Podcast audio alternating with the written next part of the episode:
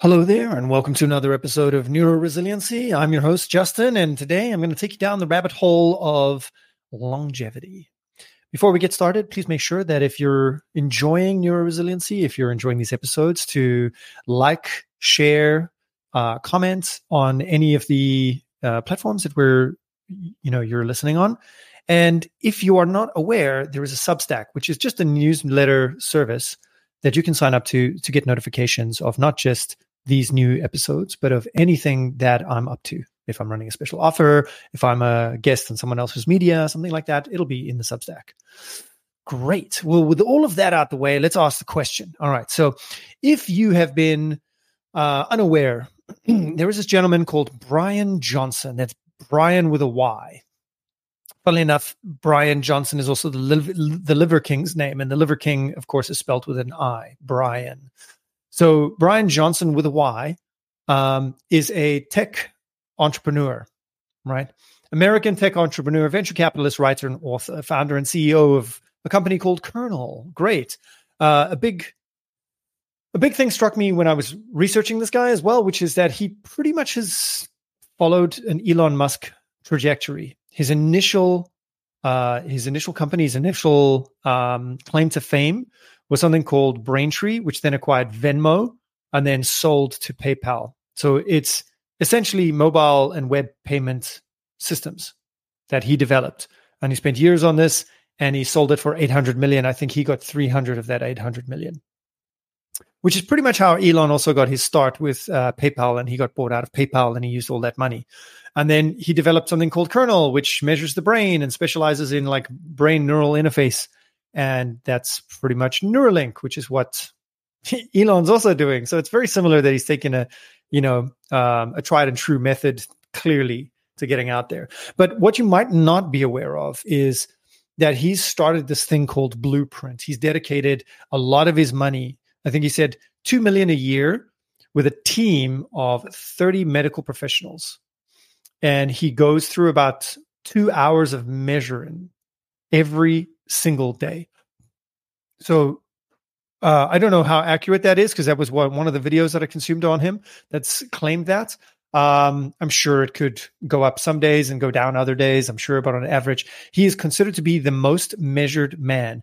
And for what, you may ask? Like, why? Why is he measuring himself? Well, a lot of this is actually because he believes in reducing long, you know, reducing his aging so that he can basically live as long as he can. So in the last two years, he claims to have slowed down his aging by the equivalent of 31 years. So slowing down the pace of aging by 31 years and basically uh, accumulating aging damage slower than 88%. 88% of all 18 year olds. So, you know, he's doing all these different things. He's uh, food, uh, sleep, exercise, all of these things, staying away from this, going towards that. There's a whole host of things that he's doing, and he calls it Blueprint, and it's all open source. You can check it out in the links below as well. It's quite interesting. But he's been on social media like it's it's been a storm of media, an absolute tide of media. And one of the two biggest things that everybody seems to cover is I tried his routine, his exercise routine, his general routine. I tried his food. You know, I tried to eat like Bryan Johnson. Um, and I find this very, very, very interesting because I think this is where we get into some problems with the experimental kind of n equals one quantified self nonsense. I say nonsense um, without being derogatory because I do it too. I measure myself, I weigh myself, all of that type of stuff. But by no means do I think that people need to copy what I'm doing, but rather, and, and I'll get to this, the reason why you shouldn't is based on your values, as in what do you want. So we'll get into that. So it's it's just been very interesting because he eats essentially three things. He eats a um like a bean, broccoli, cauliflower thing. He eats something called nutty pudding, which is like lots of nuts, funnily enough, all the fats, etc. And he has something called the green giant, which is like a smoothie drink that he does. He also consumes like I think a hundred pills a day of supplements and things like that. It's a lot. It is a lot. Um, so what's been interesting is that all these influencers are trying to take his routines, which are specifically measured and managed for him and apply it to themselves as well. And I think that this is the biggest thing of the oh, if it works for them, it's got to work for me. Now, I've got three rules that I work on for most people for for any type of um, well, really anything that I do, any type of anything. I think about these three rules a lot. Number one, no person is an island unto themselves. That is, the social brain element is always going to creep in in some way, shape, or form. You are influenced by others. You are different in the presence of others. And so, how is that taking effect? So, me, I'm a natural contrarian. So, people come out and praise Bryan Johnson. I'm like, well, you're praising him? Well, you know what? Fuck that. I'm not going to praise him. I'm going to. I'm going to take the opposite stance. I'm not interested in Bryan Johnson. But of course, I consume all his content. And of course, then I'm like, oh, that's quite interesting. You know, so I do take up natural contrary stances. That's very normal for me. Um, so that's that's the first one is no man is an island number two is emotions trump logic. You'll always find that your emotional state will override any kind of rationality. That it takes a long time to kind of get through that. So you know this is a very natural state. Um, the last one is that context is king and this is what's relevant here. Context is king. And so what i mean by this is that bryan johnson is a certain height and a certain weight, which means that he requires a certain number of calories. That's pulled into his diet in terms of how many calories he wants to consume. Right. Great. What vegetables does he need? Well, based on his gut health, based on um, you know his particular proclivities, whatever it is, his nutritional needs. What does his body have a problem producing or does in excess? So then he's going to build the recipes around himself. So I'll give you a quick example. Genetically speaking, I have a particular gene expression, which means that I don't have to worry about excess of salt in my diet. It's not going to convert into, you know, harmful high blood pressure. Whereas other people might be more sensitive to the amount of salt in their diet. I thankfully can just throw salt on like it's no one's business. Just throw it on there, just all the salt because I'm a salty sea dog. So, you know, that imagine that I made um, a strict regimen of uh, food that I followed. Well, how much salt I put in there might be detrimental to some other people, where all of a sudden you start seeing high blood pressure in people who are copying me. That type of thing needs to be taken into account. Just because Bryan does it doesn't mean it's good for me. You need to be able to contextualize something for yourself always. Just because someone gets success with it, it doesn't mean that it's a good thing for you either. Contextualize everything for yourself. When I work with my clients, this is probably one of the biggest things that I run through with them is stop making assumptions about what you need or what you want based on what other people are saying or what other people are finding. You need to contextualize things for yourself.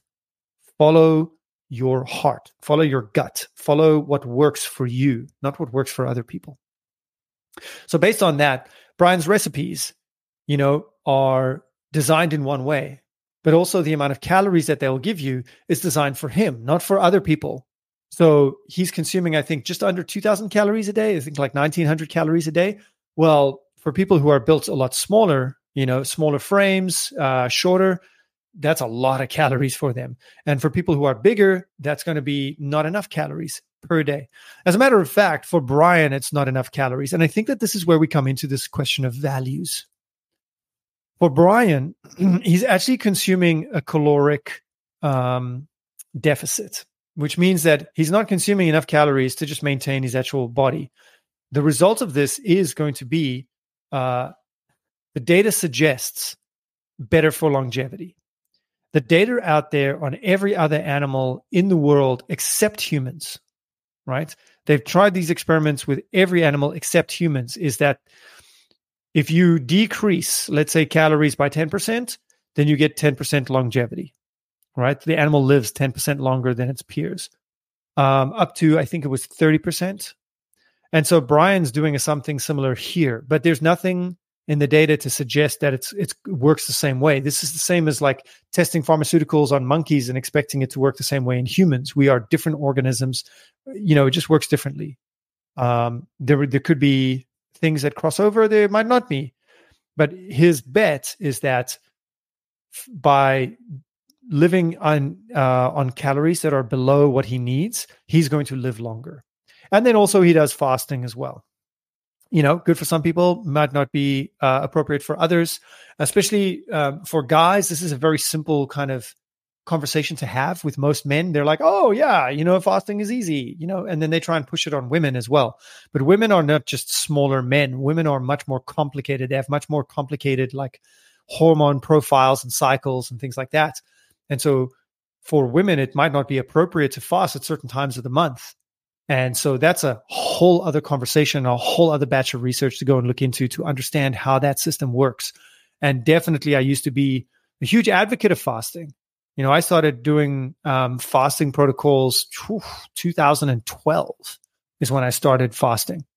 And that was before it became like really mainstream. And now every Tom, Dick, and Harry fasts. So, of course, my contrarian point of view is like, think for yourself, blah, blah, blah. But of course, you know, I'm talking to myself 10 years ago. So moving on with this, the, the idea of um, him living in a caloric deficit means that he needs to supplement all these other things that the body's not naturally producing. So he wears a testosterone patch, for example, to maintain a certain level of testosterone, which would naturally drop in anyone who lived in a caloric deficit. So what does that mean? that basically means that he the way that he's calculated his food is actually harming him and he needs to make up for that by plugging the leak let's say with a testosterone patch. Now what does that tell us about his values? It means that he values the idea of living longer over let's say living naturally or living healthily. As someone who's come through a lot of these different things i do have a particular value for what is natural is better. Like what is the thing designed to do and how could we just feed it to do what it's designed to do? So if the body is designed to be in balance well let's give it what it needs to live in balance as well. So this is the first part is that if he has to take a testosterone patch rather than naturally producing his own testosterone like the body's designed to do this is a big no-no for my value systems in particular. On top of this if we look at the way that he lives day in and day out, it's like 100% consistency, or at least that's what he's putting across. So anyone who wants to copy him is going to see every day he wakes up at this time, every day he does this thing, every day this happens, this happens, this happens, which is fine. There's nothing wrong with that, except, you know, once again, we have a clash of values. Because if you think that human beings thrive in stable environments, well, yes, they do in the short term. Absolutely 100%. You can say that stability means that you get, you know, good quality sleep, you know, your body knows exactly what to do, but as soon as that stability is broken, as soon as you put yourself into the realm of chaos and spontaneity, the body's going to freak out and not know what to do. Which is why this is where it comes in where I do believe that people need to train controlled stresses. And from what I'm seeing, in Bryan's routine, he doesn't have controlled stresses outside of, you know, his perfect food, his perfect sleep, his exercise as well. He will accommodate more things on the weekends, like playing basketball or going hiking or whatever it is. But, you know, that's all within his little bubble. And you take him out of his bubble and everything goes to, to hell. And I spoke about this in a previous episode about not listening to influencers, where I talked about fragility. And obviously, you can see my value with regard to being more alive to change, being able to harmonize with what's out there by making sure that you're practicing responding to stress, res- pra- pra- practicing trying to find that harmony in the situation that's there. And the only way that you can really do this is by constantly trying to up the game, right? So, in the next episode coming out as well after this one, I'll highlight this and what it looked like for my fitness journey, for example. Um, but for now, let's keep on Bryan. So this this concept of values is what people are copying of. Oh, the consistency. Oh, the let's say the values of longevity over health. And so they're copying what he's doing because he's clearly getting results. But he's also the most measured man in the world, and his results are because what he's doing is dialed into what his needs are and what he's trying to achieve. And so the other thing to talk about is that he has, you know, kids who are late teenage years. He doesn't have a partner or a pet sleeping in the bed with him. So he's getting like 100% sleeps. That's great. Why? Well, because he doesn't have to do anything. He doesn't have any late night deadlines or, you know, things like that. So when it comes to living like this, that's great if you can insulate yourself from real life. And I'm sure $300 million is going to do that as well. Um, you know, but families, the demand of life, you know, I wake up sometimes earlier because why? Well, we've got dogs in our room and they'll wake me up because they wake up. Sometimes later because they're sleeping late, you know, great. Sometimes my wife wakes me up. You know, she she, she and I share the bed. So surprise, surprise, that's going to happen. What happens if you've got a newborn? How can you optimize for this? So again, it comes back down to this idea of contextualization for self. And so, yeah, Bryan Johnson might live to be 120 years old, but within that sheltered confine, you know, of that bubble, sure, if that's what he wants, or more power to him. You know, the value of longevity is there. The values that he's living by, it's all there. But we need to be the ones who actually contextualize it as well and take a look. Do I want this? Are these my values? Is this the way that I want to express my life?